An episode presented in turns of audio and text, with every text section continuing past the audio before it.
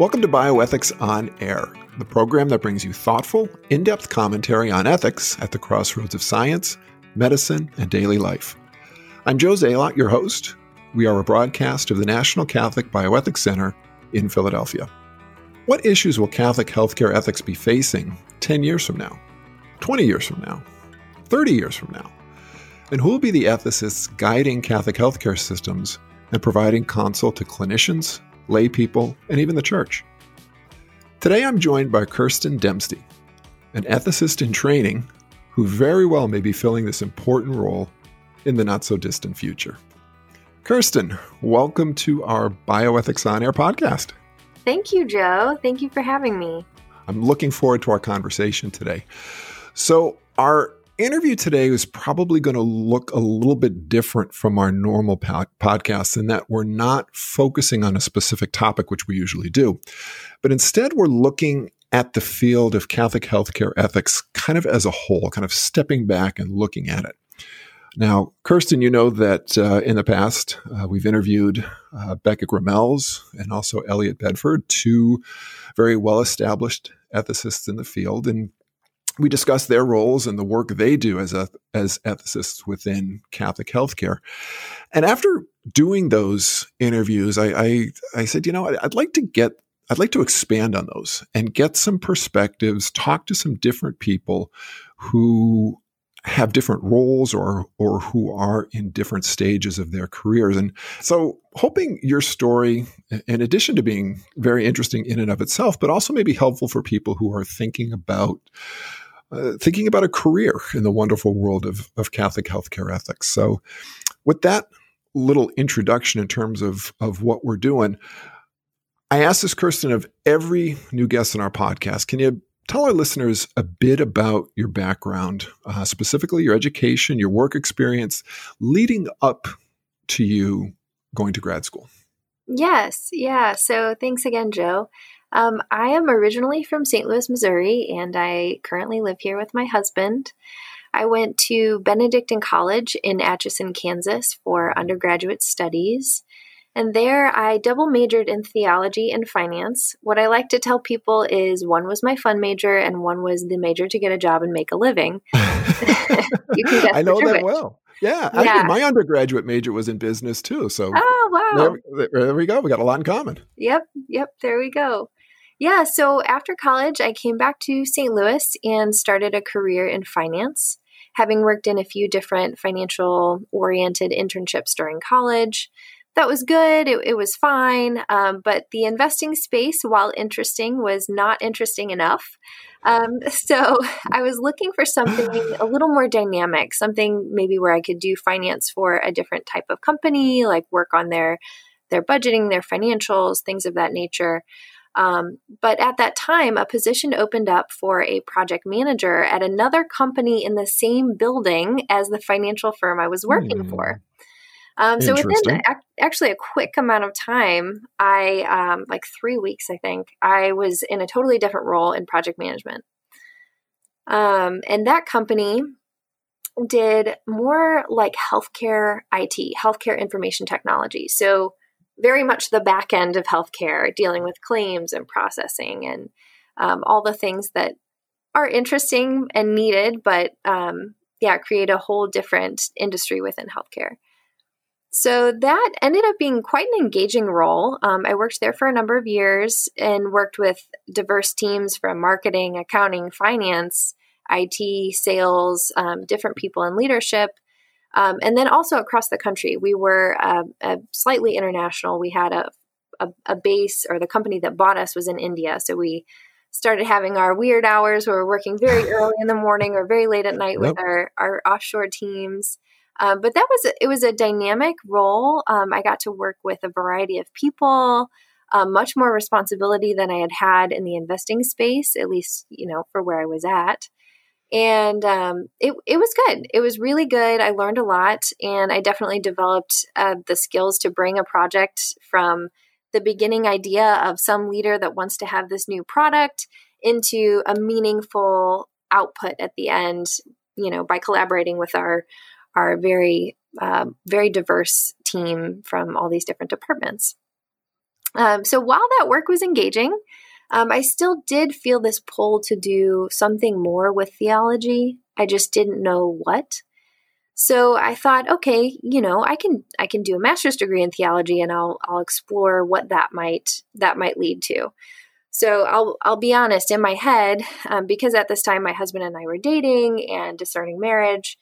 Um, I was thinking, okay, I can work in project management for five to ten years and later teach high school theology while I have a few children and can have that school schedule that allows me to spend more time with kids. I would never have imagined where I would be, you know, just two years later um, from this, or three years later now, I guess.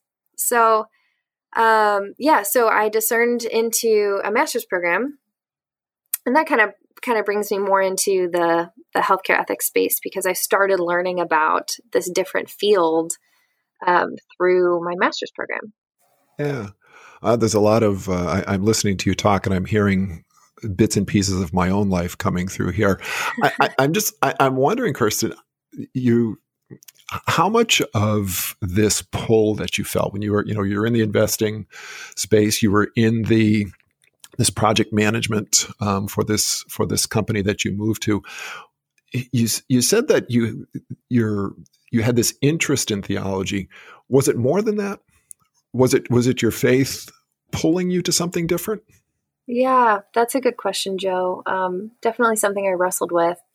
I think part of me felt that working in business with a theology degree, you maybe have a little more education and perspective than the average person to have conversations that touch on religion and morality in the workplace that maybe other people won't want to have. Um, so in my in my young, you know, post collegiate mind, I thought, well, I can just share my faith in the workplace and also make a good living and be comfortable.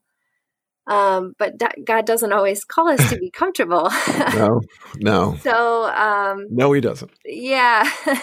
so it it was good. It was good for a time, but yeah, I definitely felt like God was saying, you know, Kirsten, I did put this stirring in your heart to do something that will be uncomfortable and will be harder and may make your first few years of marriage really difficult because you'll be working and in school um, full time on both fronts. So yeah, it you know it it was it was different, but there's there was definitely a pull um, that I could not necessarily describe, and that I wouldn't have recognized if you know faith wasn't part of my life. No, I, I hear you. I, I think probably a lot of listeners will will will resonate with that sentiment as well too. All right, so let's let's get back to our interview here. So what got you interested then specifically in Catholic healthcare ethics?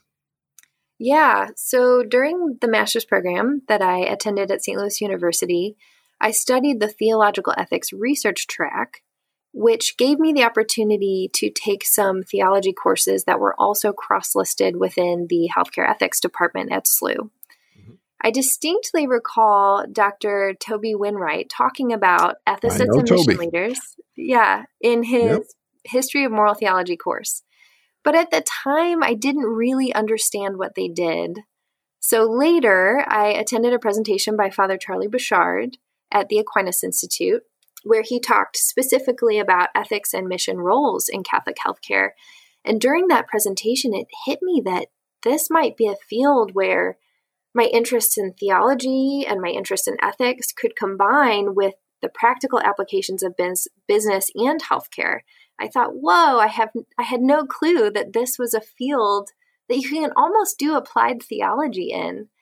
Um, so after this presentation, I did the same thing I have done every time I consider a new job or a different career path. I prayed a lot and I talked to people in those roles to learn more about the field and what one might need to become qualified to work in that type of role. I definitely remember talking with ethicists at Ascension, a mission leader from Mercy, different people at CHA, um, and even within within the healthcare ethics department at SLU, because I thought, okay, you know, there aren't many doctorate programs in healthcare ethics, and there happens to be one in the city that my husband and I live in. How convenient! Um, so when the opportunity arose, I took a course with Dr. Jeff Bishop on philosophical bioethics. And at the time, he was the chair of the healthcare ethics department at SLU. Um, and hearing the kinds of questions they were asking and the perspectives they were offering, the issues they were challenging, definitely drew me in. And it became increasingly apparent that God was guiding me in this new direction. Yeah. And just for our, our listeners, uh, just to, to clarify, SLU is St. Louis University, mm-hmm. right, right where you are. I was, I was wondering, um, Kirsten, if you can tell us, give us a little bit of a timeline. So we're recording this towards the end of October of 2020. So where where are you when you when you first started grad school? What what what's the date? Just to to kind of keep this in our minds here. Yeah. That's a good question. Let me think about that. um, it's such um, ancient history, isn't it? Yeah, it feels like it's been a while. Um, I think I'm in my third year of the program. Okay. So I would have started 2018, fall of 2018. Yes, okay. So fall of 2018, I was finishing my master's thesis and I was also beginning the doctorate program at SLU. The program I did, they have a few different um, options, which is is pretty cool. Uh, but the one I did, or the one I'm in, is the Joint Doctorate in Healthcare Ethics and Theology. What that means is we take classes in healthcare ethics, we also take classes in theology, and then we write a dissertation that combines those two in some way. So, specifically within the program, we do two years of coursework if you come in with a master's degree, you'd have two years of coursework, you have a semester of comprehensive exams, and then you work on your dissertation. So I finished my comprehensive exams this past spring, and now I'm working on my dissertation. Thank you. Cool. So so let's kind of go back a little bit. So if you started the doctoral program in the fall of 2018, I assume you were in the master's program 2016, correct? Yes, yes. So you're in a you're in about your fifth year, give or take, of graduate studies yes. in this area. Uh, yeah. That, no, that that's about right. Actually, when did you get married? Yeah, funny you ask. Um, so. Uh, so my husband and I got married on the feast day of John Paul II in 2016, so October 22nd and it was wonderful. However, I do not recommend to anyone to work full time, start a graduate program full time, and get married in the same semester.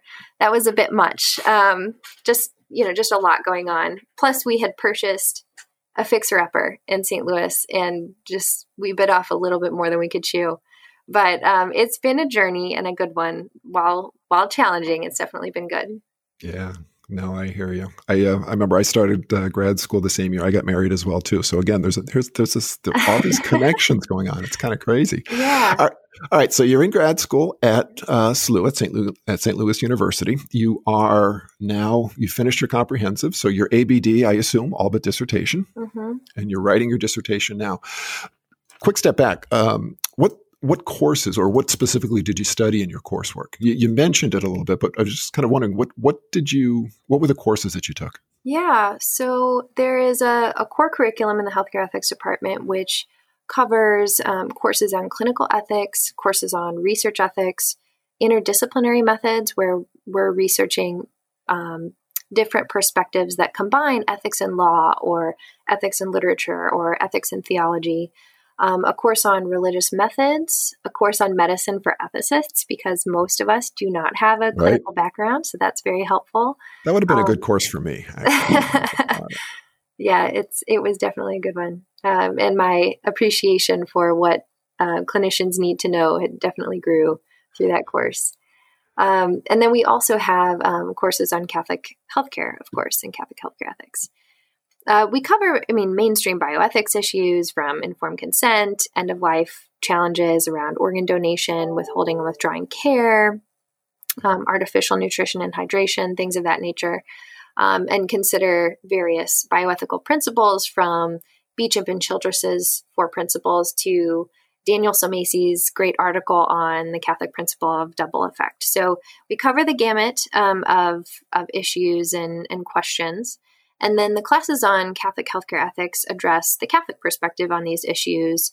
Um, so things like cooperation, maintaining Catholic identity and mission, especially in a pluralistic society, and other controversial, controversial and challenging topics. So um, yeah, so it's a it's a good spread of of information, and then they also have all the students take a clinical ethics practicum where you spend um, spread out over three semesters. You spend a considerable number of hours shadowing clinicians, again, because many of us don't come from a clinical background. So, in order to be a good ethicist, you need some understanding of, of the clinical realities of medicine. So, yeah. shadowing in different clinical specialties is, is helpful to, to formulate that. And, and get an understanding of the kinds of relationships and, and partnerships you'll build with the clinicians um, in your in whatever field you'll end up into. Yeah, absolutely. I'm wondering, as you were going through your coursework, did any areas of concentration start to formulate for you? In other words, were, were there some things that you were studying that you said, you know, something I'd like to to to to you know learn more about this and maybe focus my comprehensive exams here, or maybe focus my dissertation here. Mm-hmm. Yeah, good question. So, uh, SLU offers a few different areas of concentration. You can do clinical ethics, research ethics, um, or Catholic healthcare ethics. I would have done Catholic healthcare ethics, but I had already taken most of the courses they offered because I was already at SLU for my master's. Mm-hmm. So I ended up doing clinical ethics um, because, like I mentioned earlier, when I was discerning this this career change, um, I talked to a lot of different people, and um, what really drew me in what was the clinical ethics perspective. Um, I mean, I'm definitely also interested in the organizational ethics issues because that's much more resonant with my experience in project management and in, in finance before that. But the clinical space, I think, would be a really um, meaningful and valuable way to start because there you're you're treating patients, you're caring for patients, and you're providing ethics consultation for the clinicians that are providing care. Um, and I kind of like to think about it as one amazing thing ethics could do is become obsolete, or ethicists become obsolete. Because if we educated clinicians well enough, or if med- medical schools educated clinicians well enough, we might not need as many ethicists. Um, but we do. And especially since we have new technologies coming up and new issues and partnership questions, things of that nature, um, I think there will be a space for ethicists long, long past my time. Um, but focusing on the clinical ethics side of things, I think gives me the opportunity to work more with clinicians and give them the tools to do ethics in, in their spectrum of care. Hmm. Interesting. How would you say that your curriculum prepared you to work in Catholic healthcare? I think the curriculum prepared me fairly well. Um, I mean, you have a history of moral theology course, you have more of a philosophical course on bioethics, which often informs Catholic tradition as well. And then we had a course specifically on issues in Catholic healthcare ethics, which covers a broad spectrum of questions. At times, I wish we had more um, topic specific courses to dive into questions more deeply because when you're doing a cursory overview you can't you can only read so many articles you know for ivf one day and right. end of life care the other day but i mean SLU does give you the opportunity to do independent reading reading courses with a particular professor so that is a way one can you know pursue a particular research interest all right so does the St. Louis University program have any internship or fellowship experiences uh, Kristen? And and if so, are are you involved with them? Yeah, good question, Joe. So, um, SLU often has students working part time in some capacity. So, for them, part time is 20 hours a week. And they might have students teaching undergraduate healthcare ethics. I got to do that last year. They also might have students doing research with particular professors, which is always exciting because you get to see what other professors are working on and you know when your when your research interests coincide that's also really fruitful and then you have opportunities to publish. Um, but for me this year fortunately um, i had been working with rochelle barina and others at ssm um, since early 2019 kind of on a project by project basis. And um, they decided to connect with SLU to contract for me to work for them for this this upcoming school year or this current school year so I'm right now working as an intern for SSM in their mission and ethics department and working on a, a variety of, of things with them. What have you what have you learned from this experience? I have learned so many things, Joe. it's really hard to start. Um, I would say it's it's incredibly valuable to have some kind of internship or fellowship for any aspiring ethicist or mission leader just to understand the clinical realities of medicine, the work that ethicists and mission leaders are doing, and also having the opportunity to learn from a mentor. I would definitely say Rochelle Barina has been an incredible mentor for me in that way, um, as have Patrick McCruden and Michael Miller in different ways as well. Um, so, gosh, there's just so many things. Uh, but I mean, earlier on, I would say in 2019, Rochelle would be inviting me to ethics consults. Now I'm participating actively in ethics consults. So I can even see myself growing in the past two years. Um, being a participant in discernment calls for organizational questions, like whether we pursue a partnership with this company or we let this other company lease property. You know, do they provide services that we want to offer to our community? Um, and then also working on policies. I mean, early in 2019 and throughout 2019, I was helping edit policies and update policies. And recently, I wrote my first policy on my own. So that's been really valuable too to um, to start doing the work of ethics. Um, and uh, in the past, I felt like Rochelle was spending a lot of time educating me and mentoring me, and now I feel like I'm very much contributing to the ministry that they're doing, which has been incredibly rewarding, challenging, and diverse, but incredibly re- rewarding. Now you're able to do this internship right in St. Louis, I assume, because SSM is is headquartered there. Yes. Correct. Yes. Yeah. So technically, I work for the system office. So we do um, get involved with our ethics committees across our four regions, which covers Missouri, Illinois, um, Oklahoma, and Wisconsin. Um, so I'll be participating a lot virtually now um, oh, with yeah. ethics committees, yeah, across our regions. Um, but that's been that's been really insightful too because we service different communities um, in the different states. You know, some are more rural, some deal with high risk pregnancies, some are more urban. Um, some hardly have any consults. Some have a lot of consults. So it's been a good, a really good um, exposure of how we do ethics in different spaces and with different communities. Yeah, sounds like a very, very good program. And I and I do. Um, I, I very much recommend that people have those experiences, internship experiences, fellowship experiences. I know that other healthcare systems, Catholic healthcare systems, have similar types of programs. So for for people who are who are interested in in going into a career in Catholic healthcare ethics, um, you know, keep these internship and fellowship experiences in mind because they can be very, very, very valuable, as you've said. So, all right, Kirsten, let's uh, move on to your dissertation. You are writing your dissertation right now as we speak. Yes. Correct? Yes, you are ABD. Mm-hmm. Gotta, you got to love the old ABD. So, so let's uh, well start at the beginning. What uh, what is it you're writing about? Yeah, that's the that's the big question, isn't it?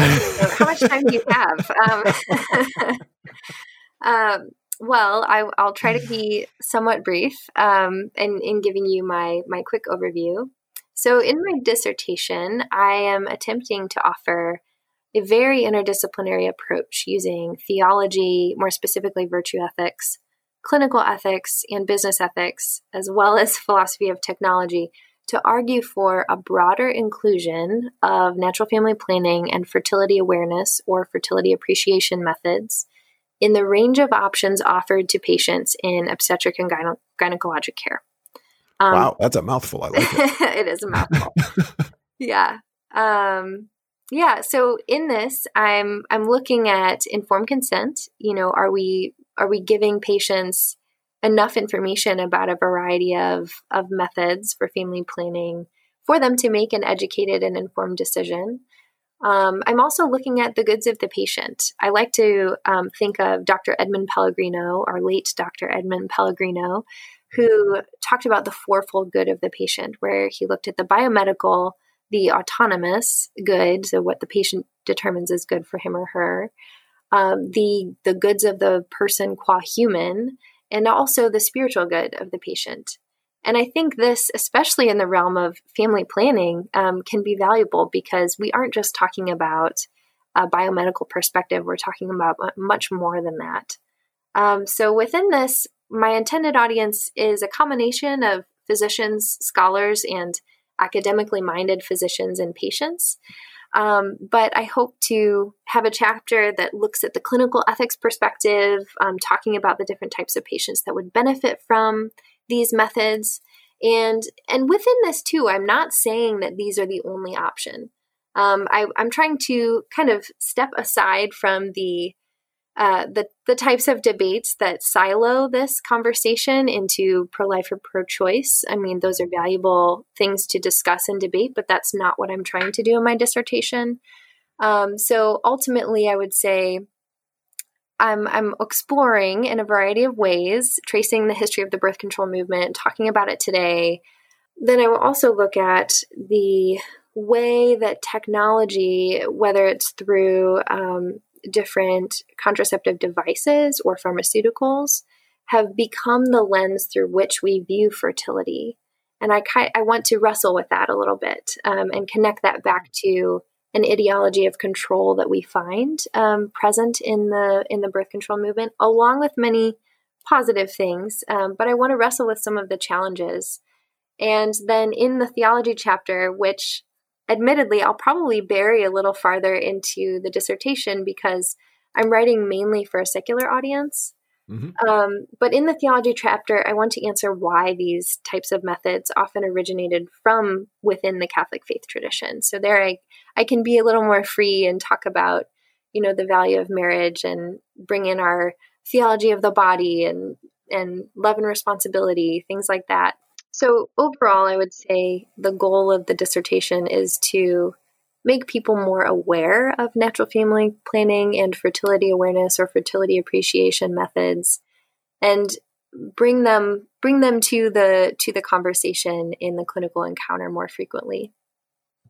Yeah, that actually sounds fascinating, and, and we've had um, we've had conversations about this in the past, and, and I've told you in the past. I said that this this sounds really interesting. I'd actually like to read this when it Thank when you. it when, no i would i really would. I think it'd be very very interesting. I'm wondering though what is there something specific that made you choose this topic? I would say considering what's currently offered to women i mean friends family and my own experience there isn't often a conversation about many options you know? Usually the option is what contraceptive method do you want? And, you know, when I was 13 and I was asked this question, I said, well, I'm not sexually active, so I don't need anything. But also, I mean, what can I, what, what could I do that's natural? Do I really need to be medicated right now at 13 years old? Yeah. Um, you know, I feel healthy. I don't, what, what do I really need this for? So I kind of want to challenge the status quo a little bit and, also thinking of you know the the trends that we see in society. We have so many people shopping for organic foods or mm-hmm. organic feminine products and if that's how we want to eat might that also be how we want to care for our bodies um, medically and in terms of our fertility yeah, go green with your body. exactly. Yeah, I mean, absolutely. Now, I, I'm, as you're speaking, I'm, I'm, I'm thinking that you know you're you're into a topic, and and you mentioned it that there's going to be um, well a to to to say it lightly a certain amount of of controversy and a certain amount of disagreement. Have you found people either at St. Louis University SLU or or others outside of the university who you're working with in order to to write this dissertation. Have people been willing to work with you on this topic or do you sometimes get some resistance from them? Yeah the perspective from SLU has been mostly supportive. Um, jeff bishop is my dissertation mentor erica salter who does a lot in pediatric ethics and, and clinical ethics. She's also been very supportive and um, others on my committee, Angela Franks over in Boston. Um, she's been very supportive. I would say the the biggest hurdle I had so far was um, making sure I had a solid grasp on the literature. Just because this wasn't this particular topic was not one of the you know the common topics we spent a lot of right. reading on in our program. So at times I feel like I'm catching up on a lot of reading that maybe I would have had if I was at a different program. But that is not, that doesn't mean at all that what I did read at SLU wasn't incredibly valuable. It's just different. Um, and my topic is different. Um, so I've been spending a lot of time reading, um, reading, note taking, and talking with others in the field who are writing on these topics. um, whether in the lens of um, marriage and family or in the lens of um, in the lens of the ideology of control or other things like that. So yeah, it's been it's been mostly supportive. Um, good. Yeah. That's good to hear. Has the um and, and I'm just going back to writing my own dissertation and, and many other things and, and things that I work on now. Do you find this dissertation, this topic has been easy to write on or more difficult to write on? It it's not easy. Uh, yeah, not easy. I well, writing is nice. I wouldn't say that writing is my uh, pride and joy. um, I might be a little eager to go work in ethics and a little less eager to write. It's a lot easier to attend another consult than it is to sit down and you know put coherent thoughts together on paper. Um, it is a um, skill and a process. Is, it is a skill. I know people who publish a lot. I good for you. I mean, I'm I'm impressed, and we need you.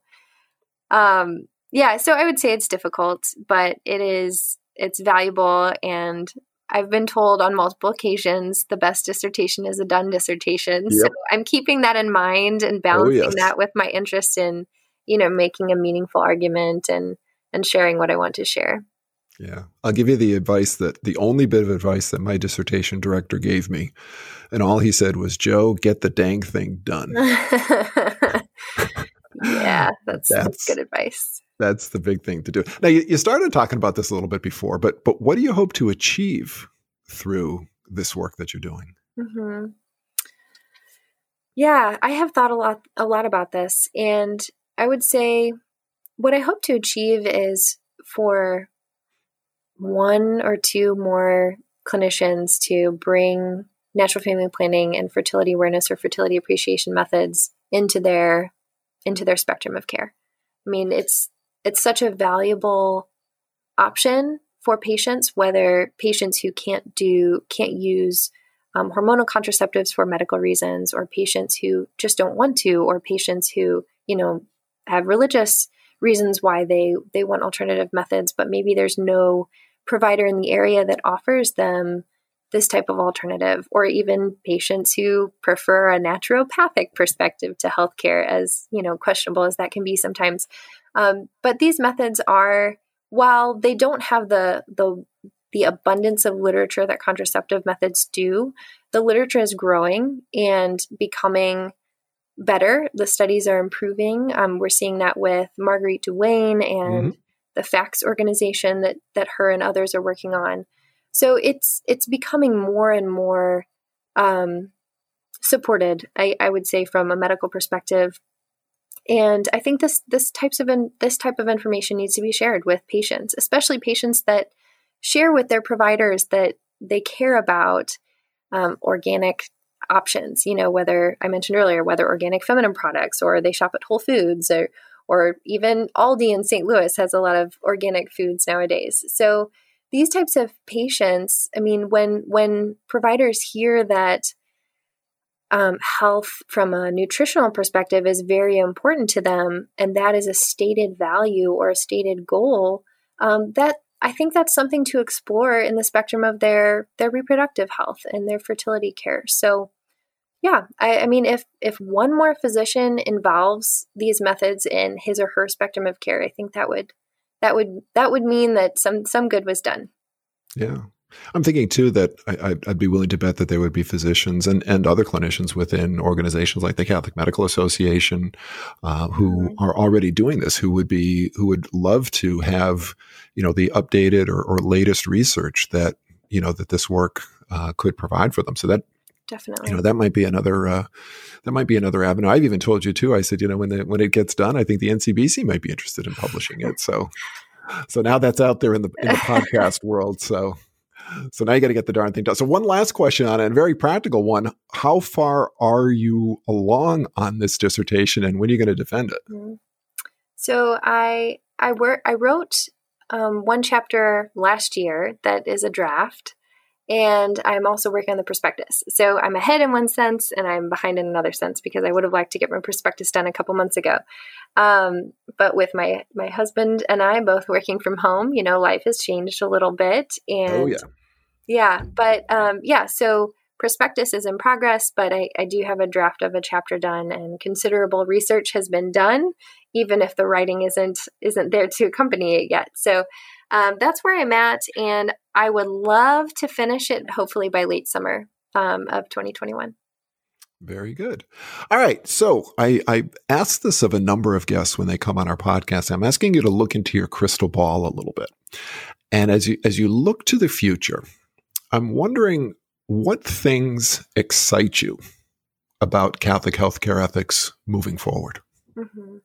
One thing that really excites me about Catholic healthcare ethics, both now and in the future, is the dynamic and diverse perspective of questions that we get to and encounter. Hmm. Um, I was telling my husband just the other day that in the 11 hour drive we had coming home from Colorado that I I got to work on a consult, I got to work on a policy, I got to um, work on ethics education for our ethics committee chairs across the region and I got to address other little ethics questions um, through our organization. And the dynamism of what that of what that work is, just in terms of the work, but also what you what you're contributing to in terms of impact. I mean, working with legal from a policy perspective, working with our clinicians and our care staff, working with our ethics committee leaders, working with the pastoral care um, providers. I mean, that that is a lot in in terms of our ministry, you know? And I think that the work that ethicists and mission leaders are doing can have a, a very positive impact if we, you know, are, are are giving it our all, but also involving as many as many units in our organization as we can. So that's one.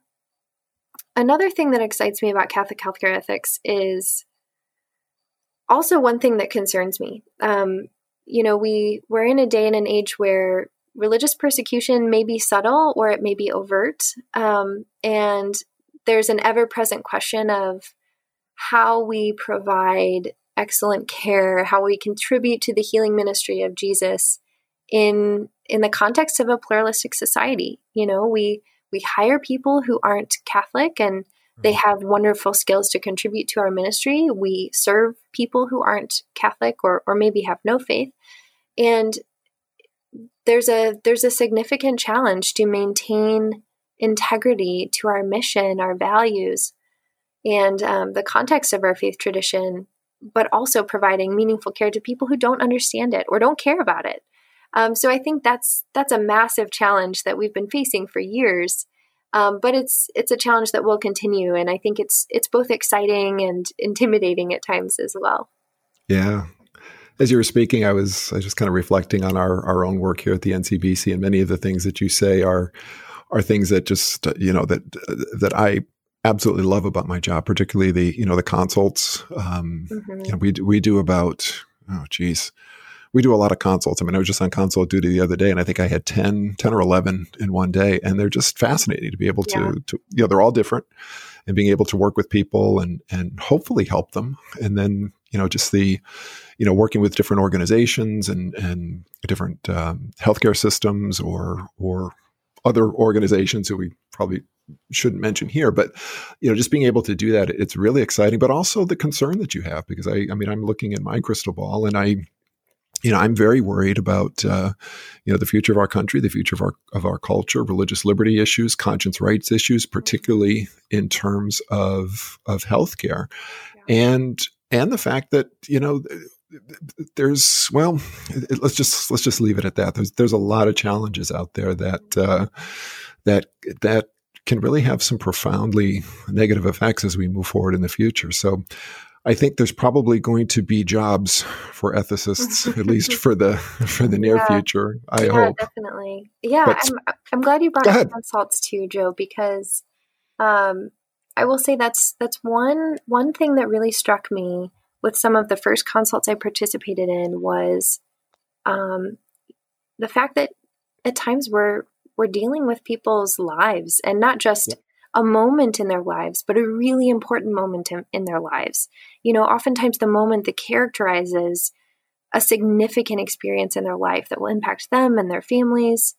And um, you know, we're entering into that at in in into that space, which may be incredibly vulnerable um, for these patients, and that's that's both a, a, a, blessing to be there, but also an incredible um, burden and challenge. And um, I think it, it's it's very humbling to to be in that position. You know, where you're walking with people in very vulnerable times, and um, the the folks in academia, but also in healthcare ethics, who are writing on the need for virtues and um, virtues cultivation in healthcare ethics, I think, is incredibly valuable because um, a lot of the work that ethics and mission leaders are doing used to be and often still is done by um, religious persons, by our sisters, our priests, our brothers, and it's um, it's daunting to think that as some of those religious orders are are dying out or or not accepting new postulants,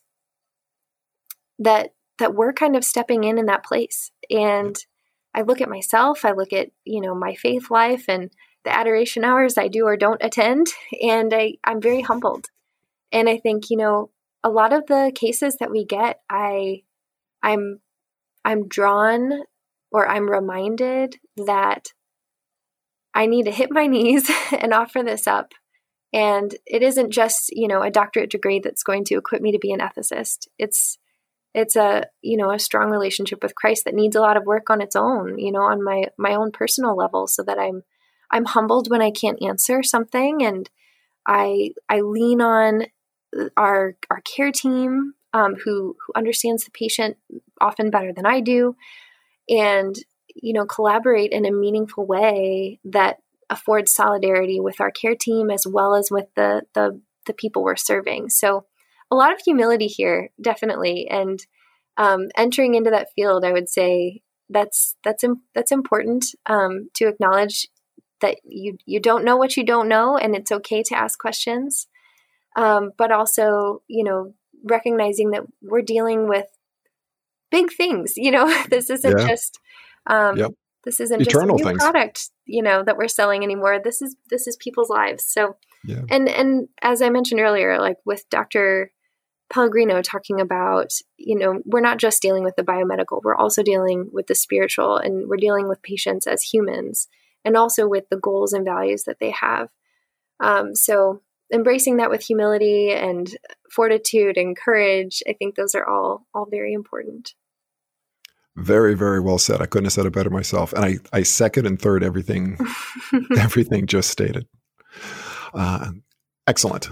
Um, so, what are the you, you you talked about a little bit employment prospects. So, what do you what are your employment prospects? Do you see um, healthcare ethicist as a viable employment option for you in the future?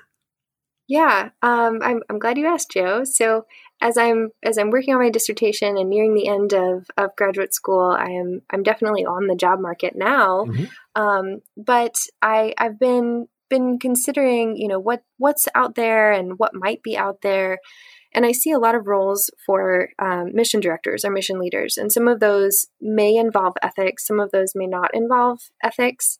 I definitely want to work um, at least for my first job post postgraduate school in this in this new career, I definitely want to work more in a clinical ethics space.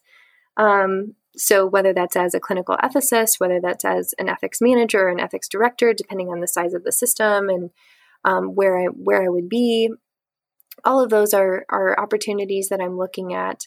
I mean, it would be great if SSM just says, "Hey, you just want to stay on and not have to move." That would be wonderful. Um, but you know, whatever happens, I'm I'm grateful for the opportunity I've had here with SSM and all the wonderful people I, have had the opportunity to work with. Um, but my husband and I have definitely embraced the reality that working in this field will likely mean that we move. And um, I love that idea because as much as I love St. Louis, I also like other places. So um, we're definitely open to moving. Where that might be, we don't know yet, but um, we're excited to see what what God has in store for us. Yeah. Yep. Be open to the move. My wife and I have moved numerous times, and it's it's it's all been good. So I would uh, I would encourage you to to to uh, listen to what the Lord is saying and and go where He wills you to go. So as we as we move to the to conclude our interview, what advice would you give to a young person, or maybe a not so young person, who is thinking about a career in Catholic healthcare ethics? What would you say to them? What should they do? Mm-hmm. First, I would say talk to people. I mean, this is a dynamic field, and some of the roles in this space require a lot of education. So, um, talk to people, ask questions, find ethicists, find mission leaders, and ask them what they do. Um, ask them what they like and what they don't like about their job, how they got there, what's challenging, what's rewarding, um, and learn. I mean, I think that was the most valuable thing I could have done um, because you you learn so much about the roles, but you also learn and imagine, you know, how does that fit within my education and experience and with what I feel God is calling me to, and also, you know, am I equipped for these things? If I hate confrontation and I'm really bad at confrontation, this is probably not a good a good space, you know, because you will be put in in difficult situations and called out and and challenged. Um, or if that's something you're willing to work on, good luck, you know. Um, and there there's so many different different um, challenges and skills, and honestly, having a, a broad perspective among our ethicists across the system is is amazing and valuable. And we definitely lean on each other. I mean, as we mm-hmm.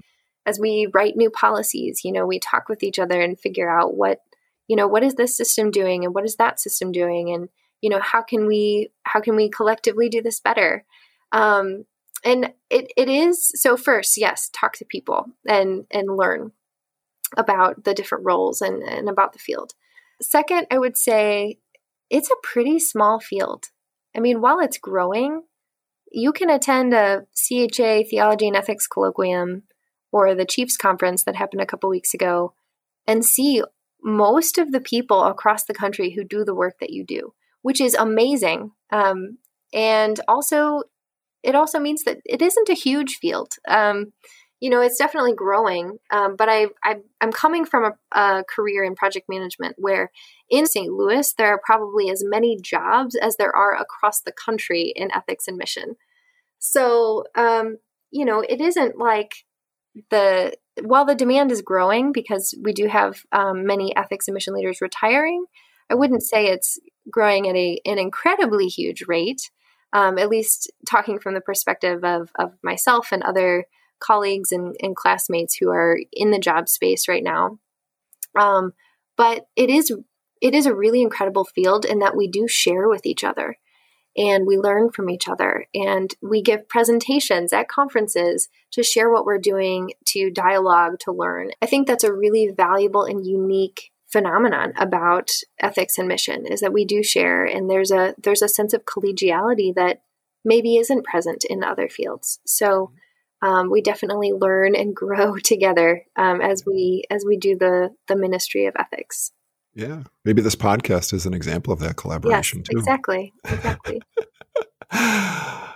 kirsten what final words of wisdom do you have for our listeners today I think we covered a lot. um, we did. Yeah, I would say. I mean, for for people who are discerning this, um, I mean, in when I was in undergrad, I had no idea this existed, and um, so for folks who are in the field, if that's important to you to share and and to grow the field, um, I mean, sharing, you know, w- within your circles of influence is, is valuable because we do want ethics to be around and we do want there to be people to fill the jobs and, and to continue this ministry. Um, so sharing and also giving um, giving that extra time to someone you can mentor. I would say that's been incredibly valuable and helpful for me. Um, so I feel like whenever I get my my first job in this new career, I will be much more, um, or I will be able to contribute much more than I otherwise would have without the mentorship of folks at SSM. So, giving of that, I know we're all very busy, um, but mentoring someone I think is is very valuable and meaningful for the field as a whole, whether that person ends up working for you or working for somewhere else. Um, since it is such a small field, our paths do cross multiple times, and um, that it's a valuable contribution. So that would be one. Um, second, to all those who are um, writing and encouraging ethicists and mission leaders to um, you know, deepen their faith lives and to cultivate virtues, please continue to write on those things because we need them. Um, they're very important, and um, the the gravity of some of the uh, some of the issues that we're tackling is is weighty, and um, we need to lean on lean on Christ because it is he, His healing ministry that we're trying to to serve. Kirsten, how can people get in touch with you if they wish to do so? Yeah, so um, I can be reached either on LinkedIn or at um, the following email address, kirsten.dempsey at slu.edu. That's K I R S T E N dot D E M P S E Y at slu.edu. Very good. Kirsten Dempsey, thank you for joining us today on our Bioethics on Air podcast. Thank you, Joe. For more information on this topic and other bioethical issues, please visit our website, ncbcenter.org, and subscribe to our publications, Ethics and Medics and the National Catholic Bioethics Quarterly. The views expressed on Bioethics on Air are not necessarily those of the National Catholic Bioethics Center. If you have comments or questions about this or any of our podcasts, or if you have suggestions for future topics, please contact me, your host, Joe Zalot, at jzalot at ncbcenter.org. For archived editions of our podcasts, please go to our website, hover on the Blogs and Podcasts button, and then click Bioethics on Air. Finally, please remember that the NCBC has a 24 hour consultation service. You can contact us by phone at 215 877 2660 or by going to our website, again, ncbcenter.org, and clicking on Ask a Question. Thank you for listening today, and may God's peace be with you.